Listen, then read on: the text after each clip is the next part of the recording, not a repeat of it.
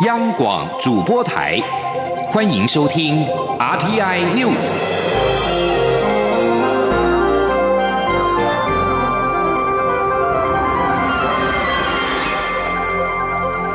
各位好，欢迎收听这节央广主播台提供给您的 RTI News，我是陈子华。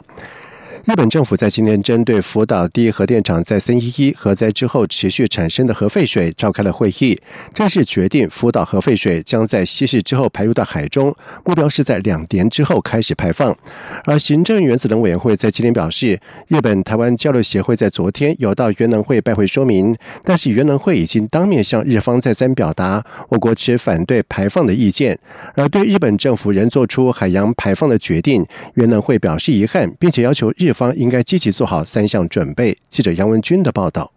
日本政府通过东京电力公司提出的福岛第一核电厂含川废水海洋排放执行方案，并需经过安全主管机关原子力规制委员会审查通过。预计两年后会将福岛第一核电厂所产生的川废水以稀释的方式分批排放到海洋。原能会指出，这项方案原能会一直有在关注。十二号，日本台湾交流协会有到原能会正式拜会说明，但。原能会已当面向日方再三表达我国持反对排放意见，并同时交付原能会主委谢小新的反对海洋排放信函。这份信函中表示，若日本政府不顾邻国反对，仍决定采海洋排放方式，希望日本政府应积极做好三项准备：一是原能会要求日本必须量测包括台湾附近的公海海域内的海水及海生物的放射性活度变化，而非只针对对日本附近海域，且需将分析结果尽速提供给原能会；二是台日双方应该更加强海洋排放监测及评估相关。技术交流与资讯分享。三则是请日方在两年的排放准备期间，提供原子力规制委员会对东京电力公司海洋排放执行方案相关的中文申请文件审查进度及审查结果等。至于这些要求是否被日方采纳，原能会综合计划处处长王崇德说：“日本台湾交流协会只表达会代为转达讯息。”他说：“所以说他当时没有没有做任。”何的呃正面的回应，只说他会把台湾的这方面的要求带回去，向他们的东京东京的政府，就日本政府这边来表达台湾的立场。原能会指出，过去在获知日本可能排放含川废水时，就已组成跨部会阴影平台，研商各项阴影作为，包括规划辐射废水海洋扩散模拟预报作业、台湾附近海域环境辐射监测分工。与资讯整合机制以及渔产辐射检测作业等，原能会也提到，目前原能会辐射侦测中心执行的台湾海域辐射背景调查计划中，已经在台湾临近海域建立三十三个监测点，结合跨部会，包括海洋委员会及中山大学等单位，可掌握排放后的即时资讯，提供执行应应作为的依据。中央广播电台记者杨文君台北采访报道。而针对日本政府的决定，外交部在今天回应表示，日本政府允诺将依据国际放射防护委员会的建议，基准稀释、过滤并且净化之后排出。不过，由于此事仍有两年的准备时间，我方在此期间会持续向日方表达关切，密切注意后续的动向。为了协助加勒比海友邦圣文森以及格瑞纳丁进一步落实联合国永续发展目标，增进人民的健康跟福祉，外交部在今天举行了台湾国际医卫行动团体。圣文森国灾害管理降低紧急医疗负担发展计划前期研究专案策略性合作备忘录签署仪式。由于今年适逢台湾跟圣文森建交四十周年，应邀出席的圣文森驻台大使博安卓表示，这次签署备忘录就像是四十年前建交协议的续约，两国关系不仅是持续提升，而且邦谊非常的稳固。记者王兆坤的报道。我国这次与圣文森签署的策略性合作备忘录。结合卫福部、国合会、国家灾害防救科技中心等医疗工位、国际发展合作、天灾监测、科技防灾等专业领域，共同协助检视圣文森的灾害预警、灾后紧急医疗架构，希望促使该国落实联合国永续发展目标中的健康与福祉。外交部主任秘书徐立文说：“台湾来哈将持续来整合国内的相关资源，共同来推动台湾专业、务实、有贡献的国际参与。”顺文森驻台大使博安卓表示：“台顺建交四十年，这一份备忘录象征双方的友谊持续提升，两国邦谊相当稳固。”博安卓说：“Our countries have stood steadfastly together despite geopolitical challenges.”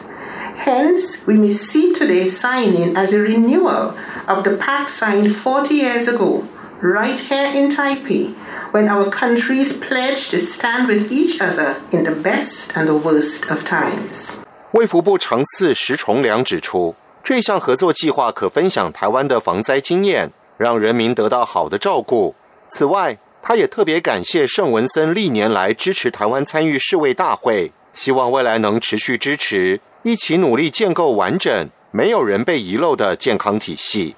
国合会秘书长向田义表示，这一次结合外交事务、医疗卫生、科技资源，有助我国拓展国际合作事务深度，也能促使产官学研资源整合。国合会将与台湾 IHA、国研院、灾防中心持续运用彼此优势强项，以台湾模式共同向世界展现台湾能帮忙，且正在帮忙。中央广播电台记者王兆坤台北采访报道：A 瑞疫苗在昨天开始扩大接种，但是打气并没有提升，只有一千多人施打。中央流行疫情指挥中心发言人庄仁祥在今天表示，指挥中心会看这两天接种的情况，再决定是不是要往下开放。如果到五月底仍然打不完，五月底剩下的疫苗也只能报废。记者刘品希的报道。A Z 疫苗十二号起扩大开放第二、第三类对象接种。疫情指挥中心发言人庄仁祥十三号下午在疫情记者会中表示，十二号新增一千一百八十一人施打，累计接种人次为两万五千八百八十二人。十二号也新增十五件不良事件通报，其中两件是其他疑似严重不良事件，分别是二十多岁的女性与男性出现发烧、头晕、头痛、呕吐、腋下淋巴肿大等症状，送医后目前都已缓解。媒体询问十二号扩大开放接种后打气仍未提升，庄仁祥指出，周一施打的人数向来都比较少，加上也需要媒合，指挥中心正在修改网页，让医疗院所清单的页面更友善一点，并改善手机预约操作方式，希望能够提升媒合。媒体关切何时会再往下开放，并询问如果在五月底前打不完，第二批效期较短的疫苗是否只能报销。庄仁祥说：“第二、第三类才刚开打，指挥中心会观察这两天的接种情况，再决定是否往下开放。如果到五月底真的还是打不完，剩下的疫苗也只能报废。”他说。到目前为止，的确就是说，如果打不完的部分，我们会，除非这个疫苗厂他们有来做展延哦的申请哦，那不然也也也只能这个报废。那我们当然会在尽努力的这个呃提升这个呃打气的部分啦。那除了这个部分之外，另外再扩充也是有可能的哦。所以呃，我们还会再观察这几天呃施打的状况。那看是否还要再再往下扩充？对。对于何时公布自费疫苗施打时程，庄仁祥指出，目前还在规划中。他并指出，公费对象接种疫苗还是会收取挂号费。至于自费民众，除了医院要收取的挂号费、诊查费、注射费，目前也正请医院调整，希望医院能够调降费用。至于疫苗的成本费用，还在斟酌中。央广记者刘聘熙在台北的采访报道。另外，中央流行疫情指挥中心在今天公布了国内新增四例的境外移入 COVID-19 的确定病例，分别是来自于孟加拉、菲律宾、伊索比亚以及爱尔兰入境。同时，指挥中心统计，截止到目前，国内累计一千零六十二例的确诊，确诊个案当中有十一人死亡，一千零二十七人解除隔离，二十四人住院隔离当中。而因为疫情延后一年举行的东京奥运即将在七月二十三号登场，蔡英文总统在今天也特别前往了左营国训中心为选手加油打气，更叮咛教育部体育署要做好相关的防疫工作，保护选手健康安全为第一优先。记者杨仁祥、江昭伦的报道。为备战东京奥运，各参赛运动选手三月起开始在国训中心进行总集训。会鼓舞培训选手的士气。总统蔡英文十三号在教育部长潘文忠、体育署长张少熙、中华奥会主席林鸿道、冬奥代表团总领队蔡成威等人陪同下，特别莅临国训中心二零二零东京奥运倒数一百天宣誓活动，并抽空视察选手训练状况，为选手教练加油打气。同时，也号召全国民众加入神队友行列，表达国人最坚定的支持。总统指出，从去年开始，因为疫情的影响，国际体育竞赛多了很多变数，选手出国比赛也需要做好防护，忍受隔离的辛苦。但是大家都坚持下来了，不但坚持，还用尽全力争取最好成绩。像是前一阵子，来自影科羽球选手们通过重重的考验，在泰国拿下冠军，就大大振奋国内的球迷。他要代表政府，谢谢所有辛苦的选手、教练，展现斗志，鼓舞所有的台湾人。总统表示，穿上国家队制服是重大责任。正因为如此，政府必须要给大家足够的支持，包括国训中心相关设施持续升级。另外，也推出黄金计划，透过专业团队支援，为精英选手量身打造训练计划，备战东京奥运。总统也不忘叮嘱教育部体育署，一定要做好防疫工作，优先保护选手教练的健康安全。在最后倒数时刻，总统期勉选手们做好充足准备，在冬奥场上缔造最好成绩。最后的倒数阶段。我一定挺大家到底，相信所有的国人也会为大家比一个大大的赞。祝福我们每一位选手都能够超越自己，缔造出最好的成绩。重点夺牌选手李志凯、戴资颖、郑兆春也都表示一定会全力以赴。呃，真的备战了很久，也很期待再回到奥运会场上，享受在场上的每一个时刻。也希望带着大家的希望跟力量，在场上发光发热。在这一百天，我相信应该有很多选手，就是是没有比赛，就是要直接准备奥运的。那我觉得在这样子的情况下，会非常的不容易去调整比赛的状况。不过我相信要出发的各位都会做好最充足的准备，然后全力以赴。比赛都需要种种的因素去搭配，天时地利人和。然后这一次我小孩子。的来临，希望借由有家里家人的力量支持，可以让我在比赛的时候有更大的力量。前几个月都在国外征战的桌球搭档郑怡静与林云如则透露，接下来都会待在国内备战，继续培养默契，为冬奥夺牌目标冲刺。因为我们从去年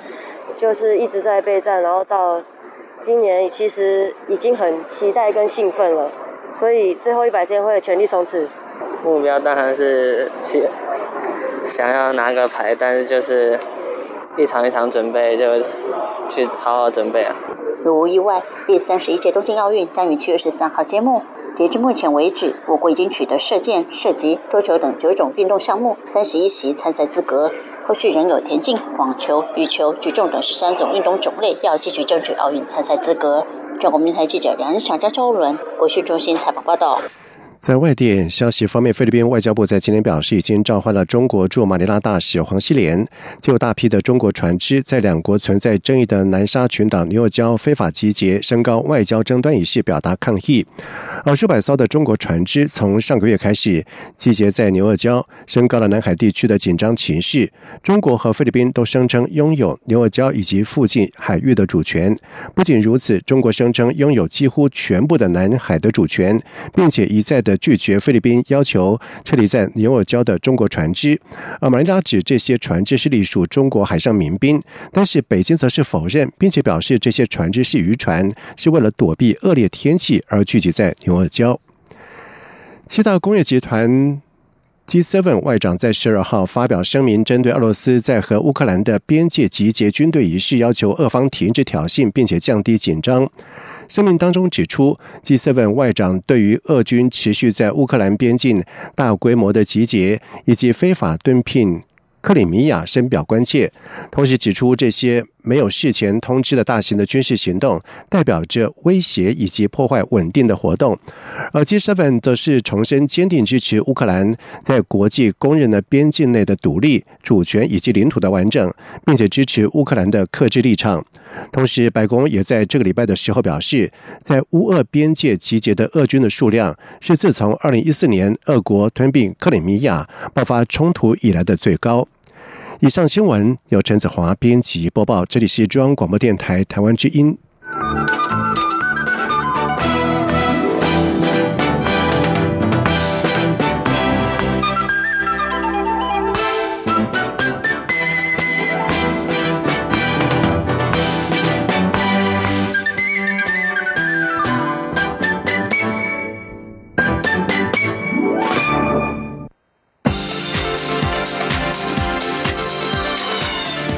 是中央广播电台台湾之音，欢迎继续收听新闻。现在时间是晚上的七点十五分，欢迎继续收听新闻。行政院组织总处在今天公布了二月薪资统计，在年终奖金的部分，每个人平均是拿到了新台币七万零五百一十三元，为历年最高。但是换算经常性薪资之后，大约是一点六四个月，为近四年的最低。如果跟上年相比，金额是略增了九百三十六元，但是月数则是略减了零点零一个月。主席总处分析，年终奖金增加跟厂商获利有关，但是发放的月数仍然是受到疫情的影响。记者杨文军的报道。主机总处十三号公布，一到二月全体受雇员工人数八百一十五万九千人，较二零二零年同期增加一点八万人，或百分之零点二三，增幅是十三年来同期低点。全体受雇员工经常性薪资平均为四万两千九百七十六元，年增百分之一点七七，增幅是近四年新低。在年终奖金部分，主机总处说，二零二零年受雇员工每人年终奖金平均。为七万零五百一十三元，约一点六四个月，较去年的六万九千五百七十七元，一点六五个月，金额略增九百三十六元，月数则微减零点零一个月。主席总处分析，年终奖金的增加跟厂商获利有关，但发放的月数跟调薪幅度仍然有受到疫情影响。主席总处国事普查处副处长陈慧欣说。那其实跟厂商去年一整年的一个获利状况是有关系的，所以看起来在发放月份的部分是相对的，就是有略低，好，但是金额的部分的话，其实还是有成长的。观察各行业发放年终奖金的情形，仍以金融及保险业年终奖金发放月数最优，达三点九二个月，比去年的三点五二个月更好。不动产业以二点三九个月居次，两个行业发放的月数都是十三年来最多。但艺术、娱乐及休闲服务业、住宿及餐饮业、旅行社为主的支援服务业，年终奖金都不到零点五个月。中央广播电台记者杨文君台北采访。报道：机关署和全国三十七家的医疗院所合作，推动了艾滋病毒铺路前预防性投药计划。在今年扩大补助的对象，凡是艾滋感染者的配偶、伴侣，或者是三十五岁以下具有风险的年轻族群，都可以申请使用公费药品，一年预计补助一千五百人。记者郑祥云、六品熙的报道。根据机关署统计资料，二零二零年我国艾滋新通报感染人数为一千三百九十一人，超过六成都是三十五岁以下的年轻族群，感染危险因子九成都是不安全的性行为。机关署从二零一七年就推动艾滋病毒暴露前预防性投药 （PrEP） 计划，今年扩大补助对象。不分性别、年龄、性取向，只要是感染者的配偶、伴侣，或是三十五岁以下具感染染风险者，都可以申请服务。机关署副署长罗义军说：“那我们希望就是说，在执行这个大概一年的期程当中呢，能够收案大概一千五百人，然后有一个大概八倍的一个杠杆效益，能够让我们预防大概四十多位的感染者哈，然后节省这个国家对于艾滋药费的支出。” PrEP 并非艾滋治疗药物，而是预防艾滋病毒感染效果达九成的事前预防性药物，必须 HIV 检验阴性者才可使用。在发生风险性行为前服用 PrEP，可以让体内有足够药物浓度，预防艾滋病毒感染。考量男女性生理构造不同，女性需要天天服用，因此 PrEP 计划提供女性每月最多三十颗 PrEP 公费药品，男性则是最多每三个月二十颗。台北市联合医院仁爱院区感染科主任顾文伟说。如果他没有 B 型肝炎这部分的带源的话，那再加上他可以记得怎么吃药的话，他可以使用所谓的 on demand 或是事件型的吃法。那基本上是在发生性行为前二到二十四小时先吃两颗，之后每二十四小时吃一次，直到最后一次性行为之后还要再吃两次为止。那这样子方法的话，如果是发生一次性行为的话，大概是前后吃加差不多是四颗左右。成大医院感染科医师李嘉文也提醒，PrEP 只能预防艾滋病毒感染，不能预防其他性病，所以从事性行为时仍应全程使用保险套，才能达到最大防护效果。央广记者郑祥云、刘品熙在台北的采访报道。新北市议会制定了《新北市自助选物贩卖事业管理自治条例》草案，规范流行的夹娃娃机的产业。草案当中规定，学校一百公尺内禁止设立夹娃娃机；住宅区内的夹娃娃机店，早上八点之前、晚上十点之后禁止营业。新北市经发局在今天表示，在近期将在和教育局、警察局夹娃娃机的业者座谈，进一步讨论未来实施的配套措施。记者王维婷的报道。街头巷尾夹娃娃机林立，新北市政会议日前审议通过经发局提出的《新北市自助选物贩卖事业管理自治条例》草案，规范开店范围、营业时间和摆放商品等。夹娃娃机条例草案已经新北市议会议读，送法规会审查。根据草案内容，基于保护儿少，国中小学及高中职学校周边一百公尺内不能开设夹娃娃机店。另外，经常有民众反映，二十四小时无人经营的夹娃娃机店，深夜时间经常会有不明人士聚集喧哗，影响夜间安宁。条例草案也规定，未在住宅区内的夹娃娃机店，早上八点之前、晚上十点之后禁止营业。新北市经发局商业发展科专员。黄恒伟说：“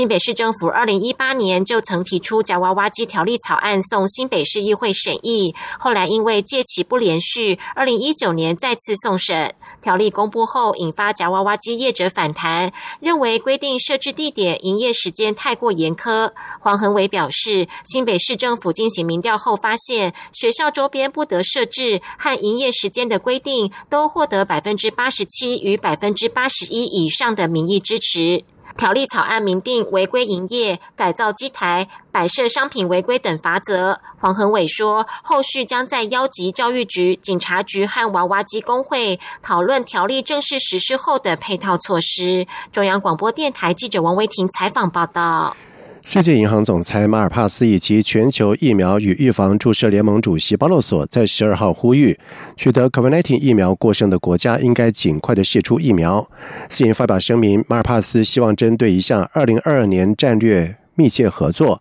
包括协助开发中国家扩大疫苗的产能。在马尔帕斯跟巴洛索也讨论了各国供应商以及研发伙伴之间在疫苗合约方面需要更加透明化，以及有关国家出口以及供应的承诺和要求等议题。马尔帕斯曾经在上个礼拜警告，欧洲疫苗接种作业缓慢，恐怕将成为这个区域经济成长的重担。而部分国家目前缺乏有效力的疫苗，其中巴西的疫情告急。巴西参众两院议长在十二号向联合国提出了请求，让世界卫生组织主导的 COVAX 机制提前交付疫苗给巴西，协助巴西抗疫。而目前国际间感染人数仍然是呈现大量的增长。世卫组织流行病学专家范科霍夫则表示，我们目前正处于这场大流行的关键时刻。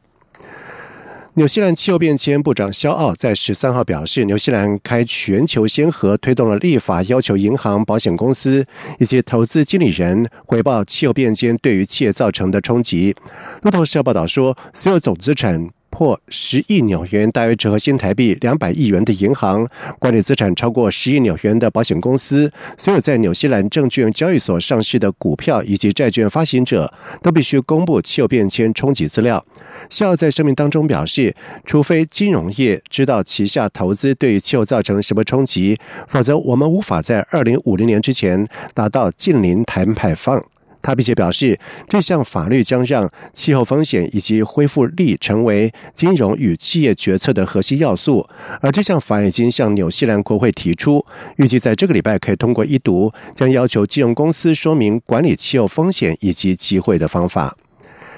今天是俗称泼水节的佛历新年的送干节的第一天，但是政府禁止泼水活动。泰国连续两年度过史上最干的送干节，民众回归传统，父老西幼到寺庙礼佛，期盼疫情过去，生活恢复正常。送干节是泰国人最重要的节庆之一。由于佛教信徒会在送干节期间互相的泼水祈福，因此送干节又称为是泼水节。近来呢，演变成为大型的欢乐泼水的活动，吸引各国观光客。造访泰国，而 COVID-19 全球大流行，为了避免人群聚集影响防疫，泰国政府在去年取消了松干节假期，并且禁止泼水活动以及祈福跟礼佛的仪式，堪称半世纪以来最冷清的泼水节。而在今年松干节是落在四月十三号到十五号，相较于去年疫情较为缓和，泰国政府没有取消连续假期，也可以进行传统祈福以及礼佛仪式，但是禁止泼水活动以及泡沫派对。而泰国政府在十三号也公布了新增九百六十五个确诊的案例，累计达到三万四千五百七十五例，其中有九十七人死亡，两万八千两百八十八人治愈出院，六千一百九十人住院治疗当中。接下来进行今天的前进新南向，前进新南向。